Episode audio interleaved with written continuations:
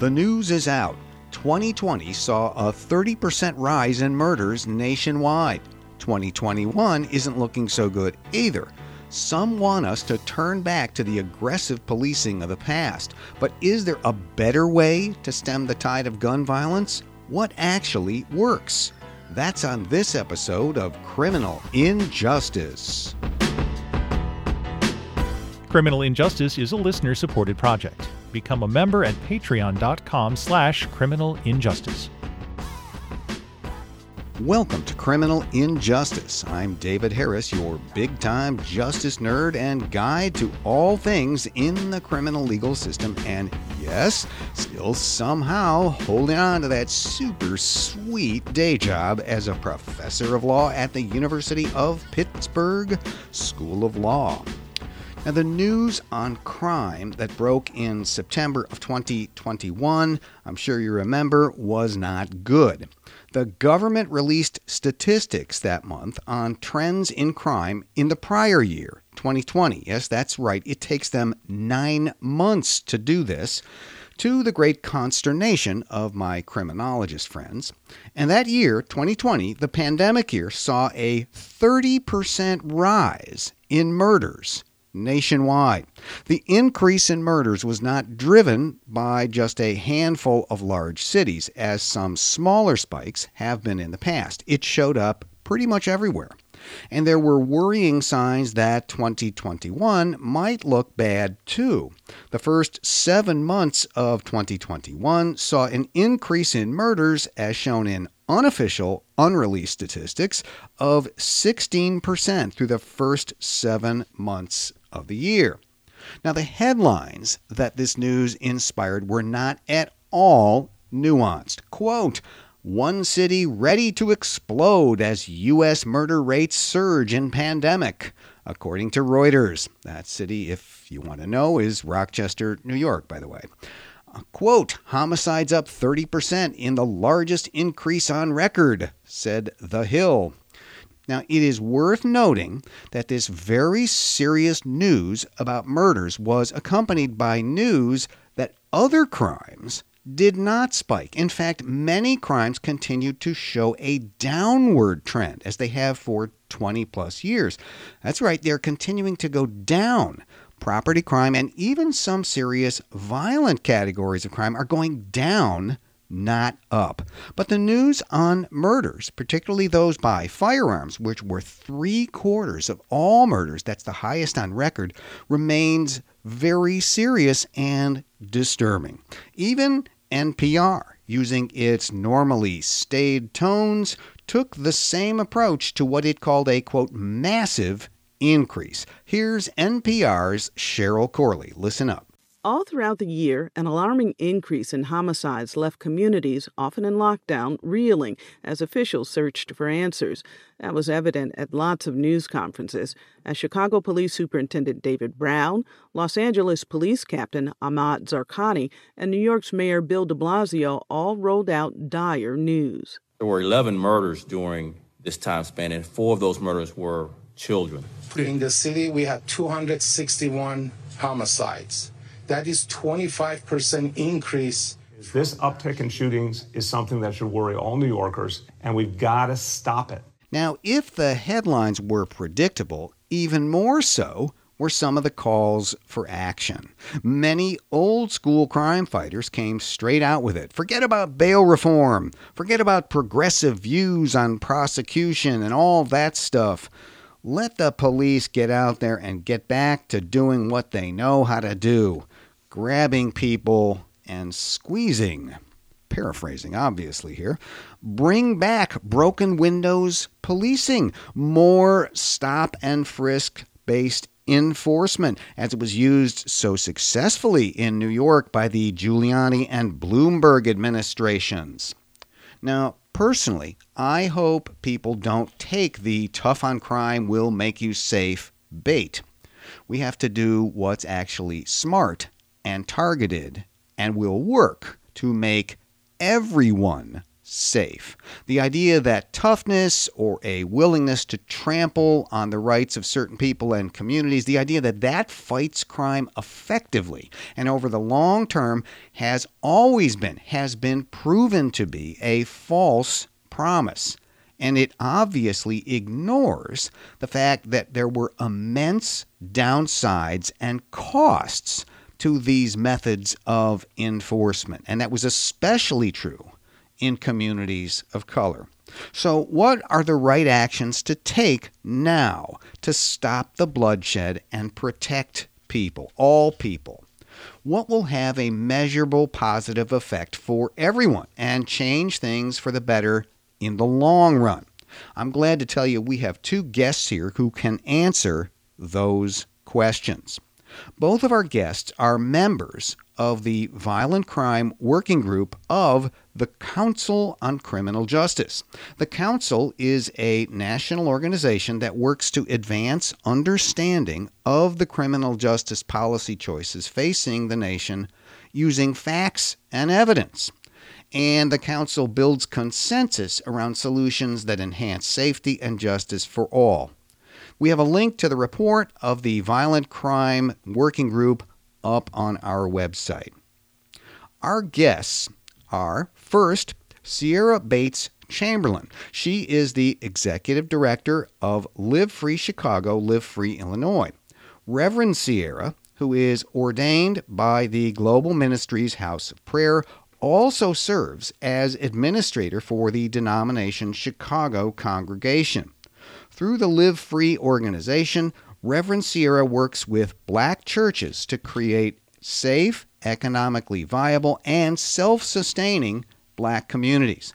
She is also an adjunct professor at Northeastern University, a mental health professional, and a Just Leadership USA and Leadership Greater Chicago fellow. Our second guest is Thomas Abt. Thomas Abt studies, writes, and teaches about the use of evidence based approaches to violent crime and public safety.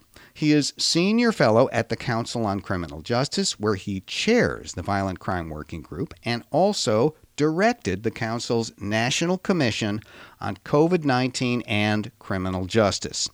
Before joining the Council, Thomas was a senior fellow at Harvard's Kennedy School and held leadership positions in the New York Governor's Office and the U.S. Department of Justice. Thomas was our guest here on Criminal Injustice on episode 107 in September of 2019 to discuss his book, Bleeding Out The Devastating Consequences of Urban Violence and a Bold New Plan for Peace in the Streets. Reverend Sierra Bates Chamberlain and Senior Fellow Thomas Abt, welcome to Criminal Injustice. Great to be with you. Thank you.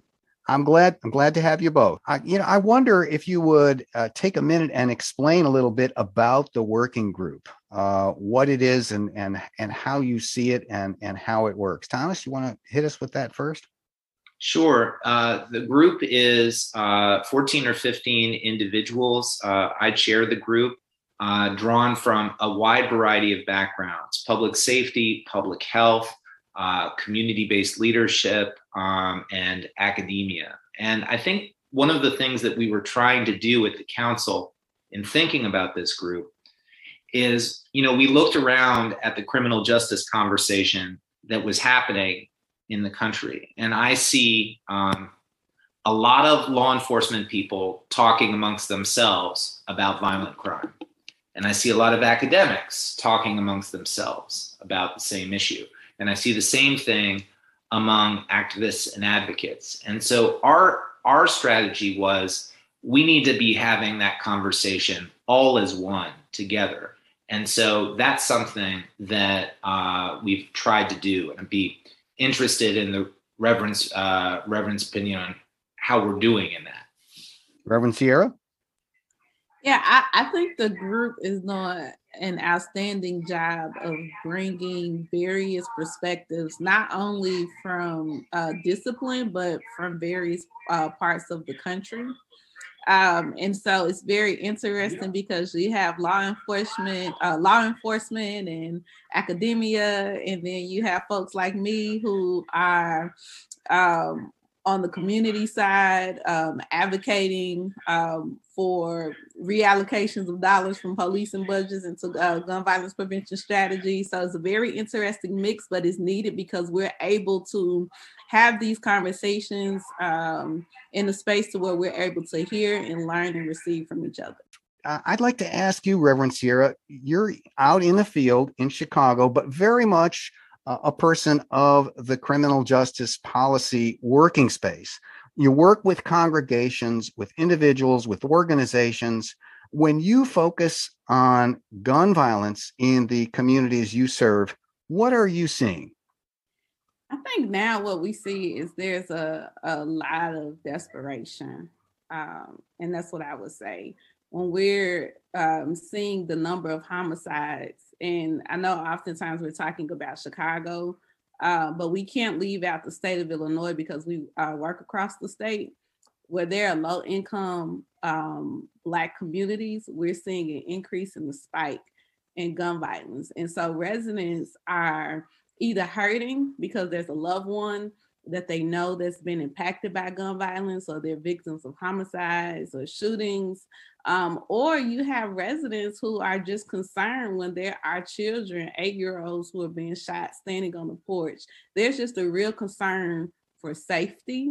Um, and there's a lot of pain um, that's taking place in community. And uh, community members across the state um, are in a, in a state of emergency and looking for real solutions to address um, the harm that's taking place in our communities. And is it seem to you that it's worse now than it has been in the past few years? You know, uh, the University of Chicago actually put out some data, um, and it shows that gun violence is at its worst as in Black communities as it has ever been. Wow. So, in our opinions, yes, we would say it feels as if it's worse, but there's actually data that points to that it is worse. Thomas, as you look at the picture and you listen to Reverend Sierra, is this uh, a reflection of what we're seeing nationally? Yes, unfortunately, uh, everything that Reverend Sierra is talking about is playing out in cities large and small across the country. The vast majority of cities during the p- pandemic saw a significant spike in homicides um, and in uh, violent crime generally. And unfortunately, uh, those uh, that violence is concentrating in the most disadvantaged and disenfranchised communities across the country. Now that that term concentrating, I really want to talk about that. Um, we talk about violence uh, in in in media and news reports and so forth uh, in a way that seems to imply almost that everybody's at risk and the whole country is dangerous. But when I read your report, uh, this idea that the violence is really concentrated in certain places and and some people are at much greater risk than others was really clear. Uh, does that square with what you're seeing either in the data or on the ground, Reverend Sierra? Just going back to the information, I think for years we've uh, noted that the violence is concentrated um, in certain communities. In fact, in Chicago, you can look that most of the violence is taking place in 10 to 15 neighborhoods. And then you can even point to the data where it shows that a lot of the violence is oftentimes happening in a few blocks. Um, so the it, the violence has always been concentrated. And again, when we're even if you make the, the, correlation to the, the gun violence, but you're also making the correlation to the divestment in community as well. So there's just making that connection to concentration of not only gun violence, but then there's concentration of poverty. Poverty and gun violence going hand in hand, you're saying. That is an important point that I think is missed when we're just talking about a spike in homicides. We have to see its connection to other social phenomena. Absolutely. So, uh, as either of you have talked about this, read about it, you know, I, am sure, like me, you've seen uh, various explanations that have been offered for this. Uh, the one thing that that seems to run through all of them is some connection to the pandemic. Uh, in one way or another. How are you seeing either locally or nationally uh, the way that the pandemic uh, has influenced, and I, I don't want to say cause because we just don't know what the cause is, but the way that the pandemic has influenced this spike in murderous violence? Or do you see something else that seems like maybe it's a better bet to be thought of as uh, an influencing factor? Thomas, uh, maybe you first. Sure. Uh, the Violent Crime Working Group that uh, Reverend Sierra and I are both a part of uh, took a hard look at this a few sessions ago. And we produced a bulletin uh, explaining in very concise terms what we know and what we don't know about uh, the relationship between the pandemic, social unrest, and other factors, and recent rises uh, in, in violent crime. Uh, we know that the pandemic is playing a big role uh, in pushing rates of violent crime higher, but it's not always clear exactly high, exactly how.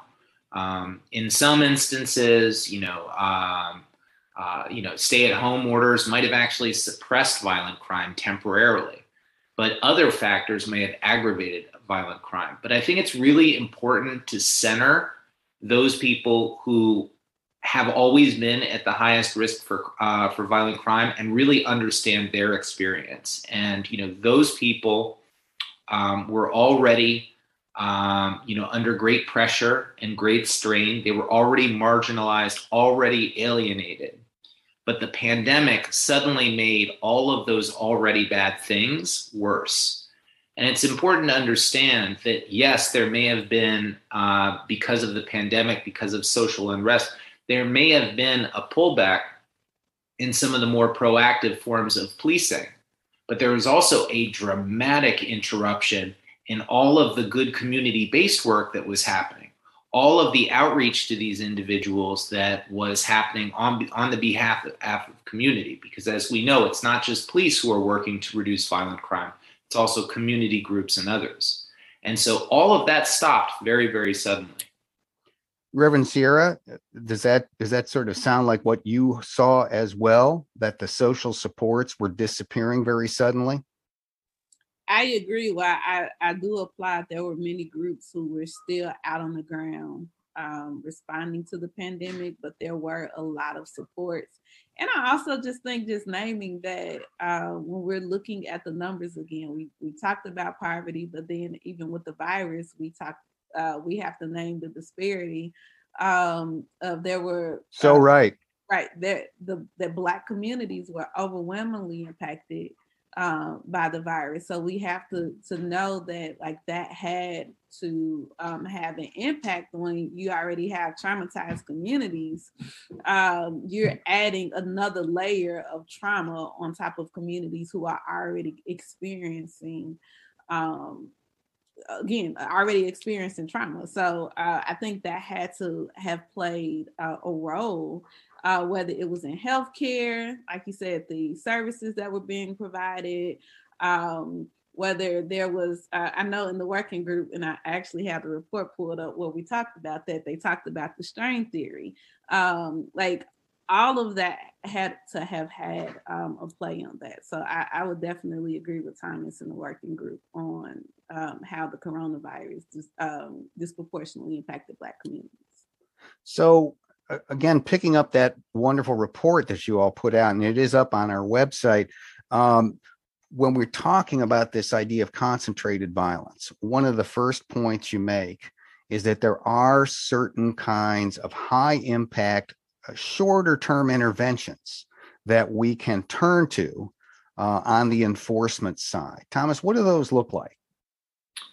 Well, there are, I think there are high impact short-term strategies on the enforcement side and the non-enforcement side. And i think it's important to uh, to highlight both. But let me just step back. Uh, the working group was created to uh, provide immediate concrete solutions to a really challenging troubling problem. It wasn't intended to have an abstract discussion or a discussion about what should be done over the long run. Those conversations are extremely important, but that's not what the group was uh, created to do. It's one of the reasons I wanted to have you both here because, uh, as you know, one thing you'd pick up if you listen to a whole bunch of episodes of this show is concrete right now. What can we do? What works? And that's what I saw you both highlighting. Right. So, uh, and so I just want to point out that while we are identifying those solutions, there is broader and longer term thinking that goes beyond those. But to answer your question directly, uh, the most effective short term strategies are a combination of law enforcement and non law enforcement uh, solutions. Uh, the non law enforcement solutions are things like cognitive behavioral therapy, things like uh, street outreach, things like environmental approaches to crime prevention, street lights, uh, remedying blight, uh, you know, uh, addressing um, vacant lots and abandoned buildings, and things like that, and hospital-based uh, hospital-based intervention programs, programs that intervene with the highest risk people and give them things to say yes to as well as to say no to. And so on the enforcement side, there's obviously uh, uh, programs that sort of target the highest risk places, hotspots policing and problem oriented policing. Efforts like focused deterrence, which are community that involve community members but also involve police. But all of these uh, strategies, particularly on the law enforcement side, need to be highly targeted. I think it's really important that when we're talking about law enforcement strategies, that we don't go back to the bad old days of, you know, um, amen, zero tolerance policing, uh, widespread, uh, uh, you know, aggressive measures that really sort of oppress the communities that they were supposedly supposed to help. But you do need a balance of both. Reverend Sierra, uh, you and I were talking before we went on uh, to record this, and we were comparing notes both as uh, uh, residents of Chicago. Um, and uh, I have to wonder, knowing the police culture there uh, the way I do, what have you seen in terms of receptivity in Chicago, the Chicago area, Illinois, to the the idea that we can't go back to the old policies and, and approaches of the past, and we have to have it enforcement's got to go along with non-enforcement strategies too. Has that been uh, a message that people are willing to hear now?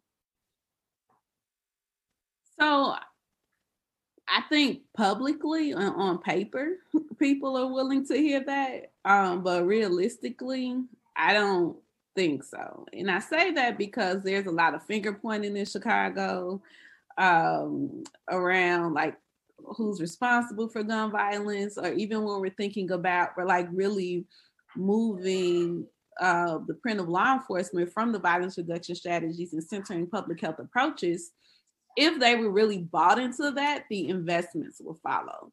So the actions are not in alignment with um, the voices, and I and I and I do want to add because even in the like within the violence reduction strategies.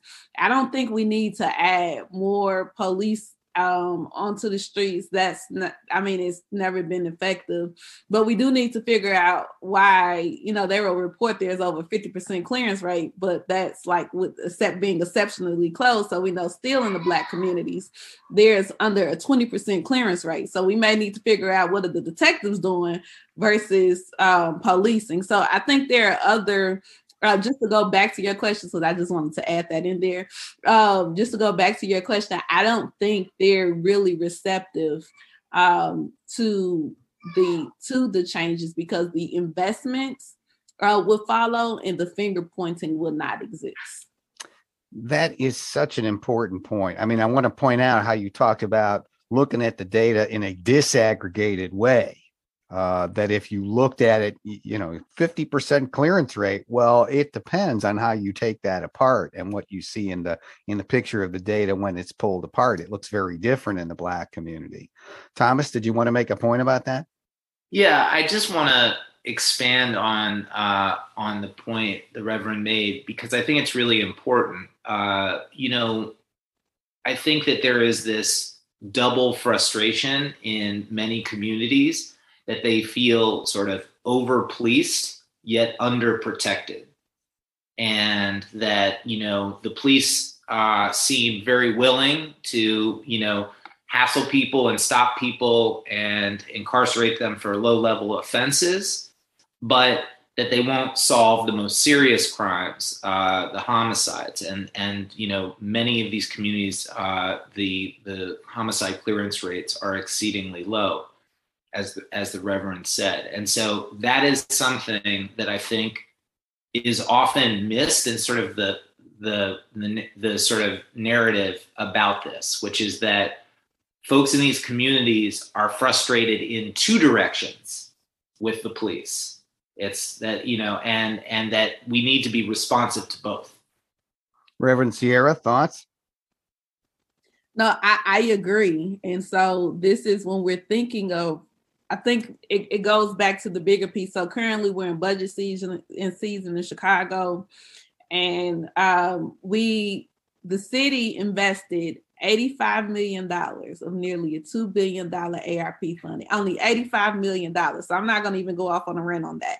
But just going back to the investment piece, um, if we're really serious about investing into a public health approach to address gun violence using evidence based strategies, um, there will be a huge investment not only into like the street outreach and victim services but also into housing. So one one of the things that um, I I can't understand is that when we're looking into violence prevention strategies or even just any type of disaster relief strategy, if you're serious about stabilizing communities and investing in communities, you're going to make sure that they have food and housing.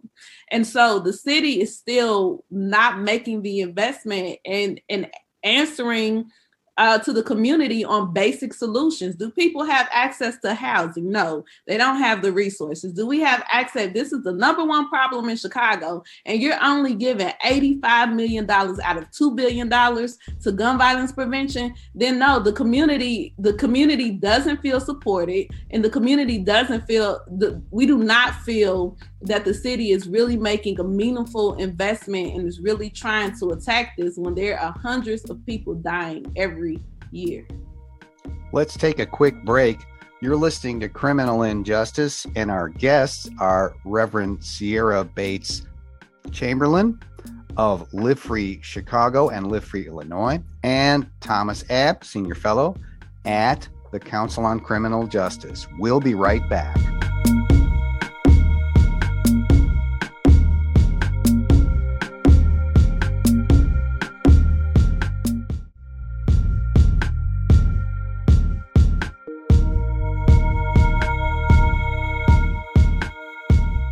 Everyone. David Harris here with you for Criminal Injustice. My guests are Reverend Sierra Bates Chamberlain of Live Free Chicago, Live Free Illinois, and Thomas Abt. He's Senior Fellow at the Council on Criminal Justice. Both of them are members of the Violent Crime Working Group at the Council, and we've been talking to them about their work, the reports that they have put out, which you can find from a link on our website, about the current spike in violent crime and murders, particularly.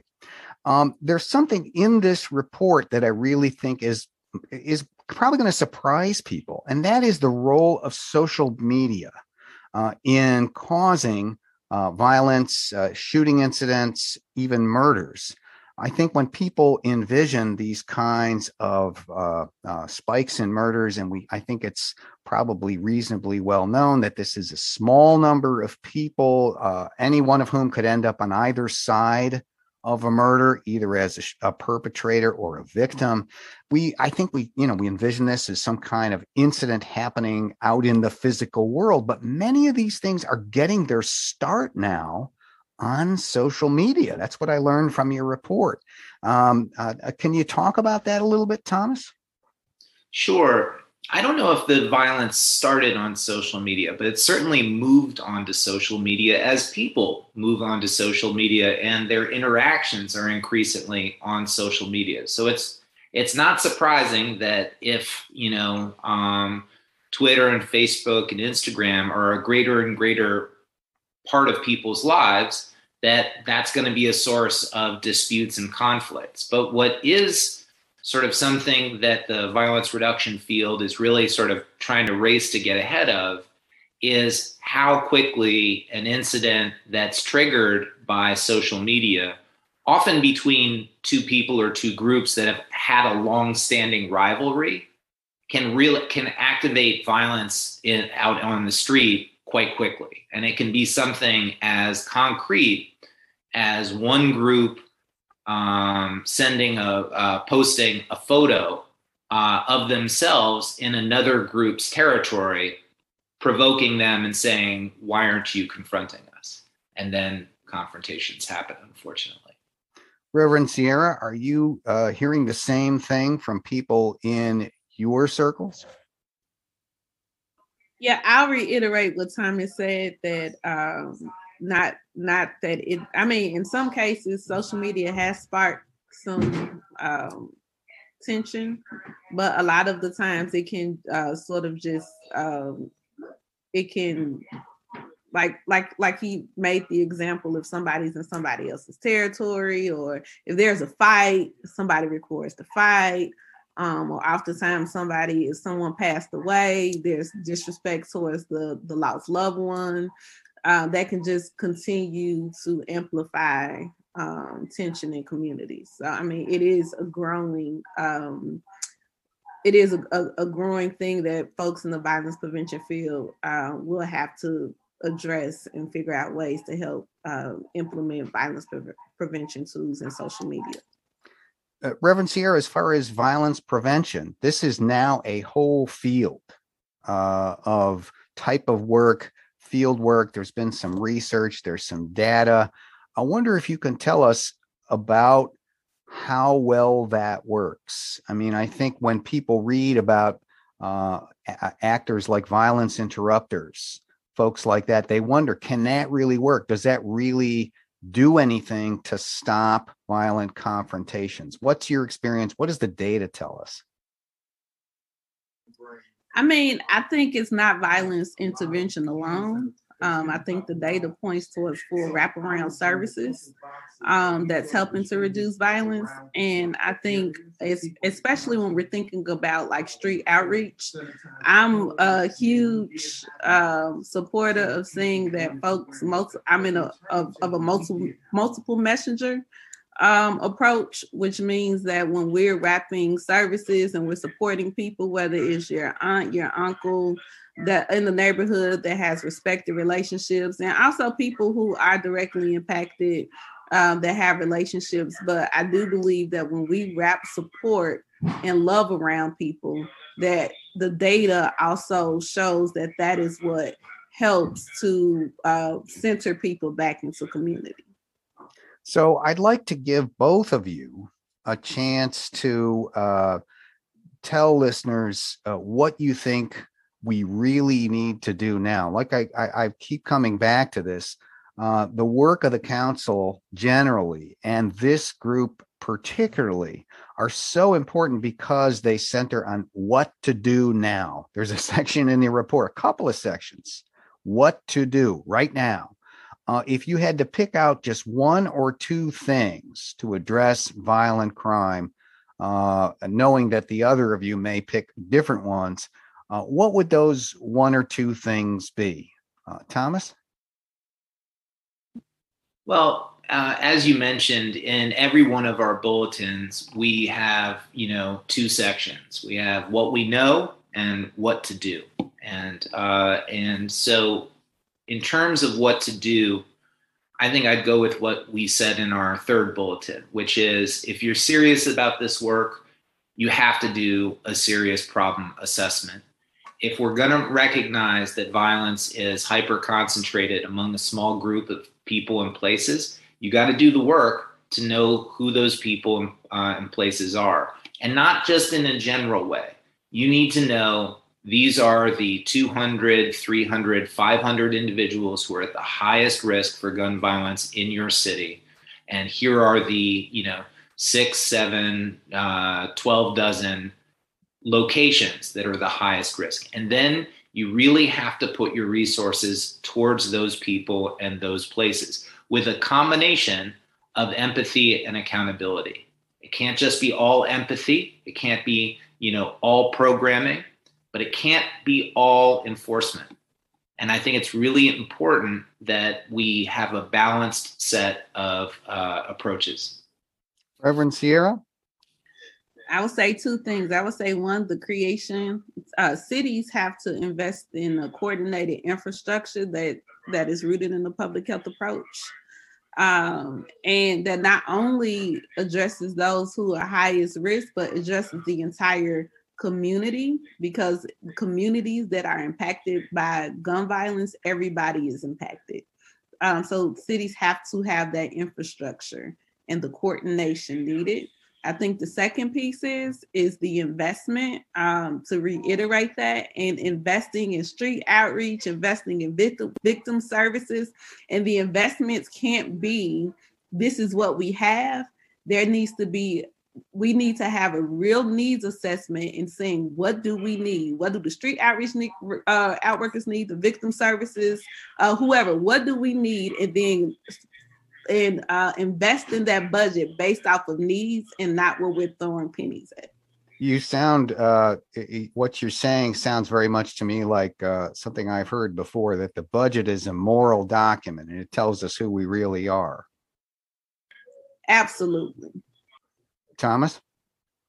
You know, uh, just to build on the Reverend's remarks, um, I'm not a fan of uh, the sort of abolitionist or defund language, but there's an important point behind that, which is there is a massive funding disparity between our enforcement approaches and our community based approaches. And we need to really scale up those community based approaches. Uh, I also think that, you know, one of the things uh, that we talk about a lot Reverend, in the in the in the working group is how we're we have such high expectations for these community-based programs, but many people who are working in these uh, in these programs are really pretty unsupported. They work for low pay. They often have no benefits, um, and they're often doing incredibly dangerous work that is reactivating you know that's either traumatizing them or reactivating old trauma and they don't have access to supports or services for that. And so one of the things is is that yes we need to you know evaluate these programs make sure they're effective but we also need to invest in those programs and the people who do them to really have an honest accounting of what they can do. Reverend sierra i'll bet that that rings a bell for you too Yes, I, I mean I agree with this. I think that in in general, the uh, another piece is there's just a lack of when there's a lack of respect or just like a lack of investment. Like there's this is why um, the street outreach workers or community organizers why they're disregarded and it's and it's okay from the powers that be or from the administrations uh, for folks not to have the resources needed. And then what tends to happen is is that after a year or two, and they're like, well, we don't see the drastic reduction in violence, so let's yes. it and not put any money into it when you really didn't fully support uh, or invest in the strategy um, as it was needed.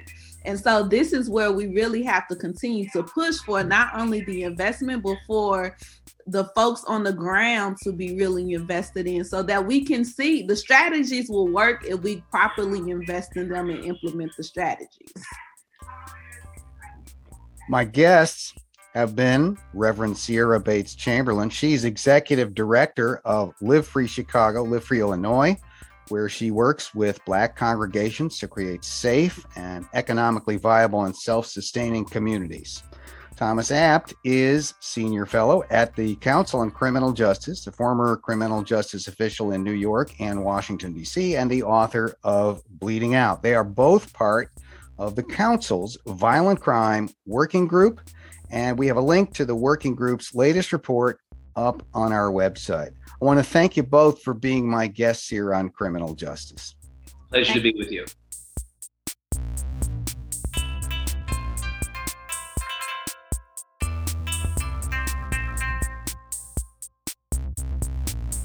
And now let's wind it up like we do on every episode with another edition of Lawyers Behaving Badly.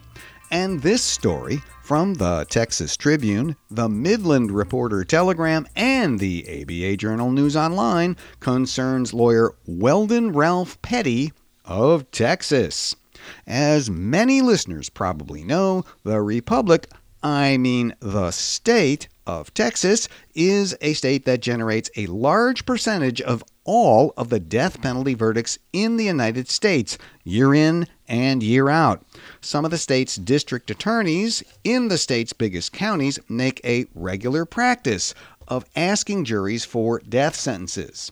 Since 1976, when the U.S. Supreme Court okayed a capital punishment legal framework that it could live with, Texas, get this, Texas has executed 573 people. That is more than five times the number of its nearest state competitor, Virginia. And the courts of Texas regularly uphold these sentences. So, what then is the deal with the Texas courts overturning the verdict and death sentence of Mr. Clinton Lee Young? Was he innocent? Is there new evidence that must be considered? Well, no. At least the court wasn't thinking about those things, which could come up later. The problem was lawyer Weldon Ralph Petty. To be more precise, lawyer Petty's willfully ignoring such basic rules of legal ethics that even a brand new first year law student would know better. And the legal ethics course doesn't even come in law school until the second year. So let's start at the beginning. Defendant Young received a death sentence in 2003. Petty, as a lawyer, was working as part of the prosecution's team in that trial, which was held before Judge John Hyde. Petty was drafting motions for the prosecutors and giving them advice.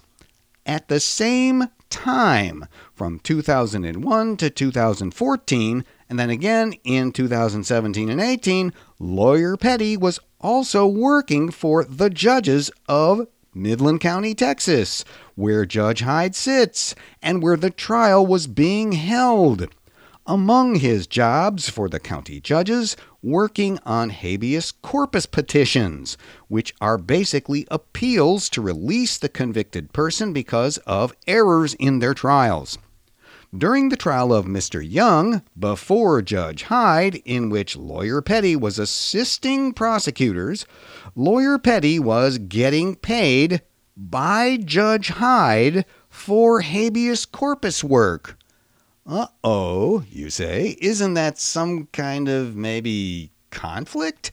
A conflict of interest to be working for one side in a trial and also working for the judge? Hmm, you might have a point there. But you know what they say on those late night TV commercials. Wait, there's more. Lawyer Petty's work for Judge Hyde included law clerk duties after the conclusion of Defendant Young's case. In that work, Lawyer Petty drafted an order for Judge Hyde to sign, recommending that Judge Hyde deny habeas corpus release to, wait for it, defendant Clinton Lee Young from the very trial verdict that he, lawyer Petty, had helped secure.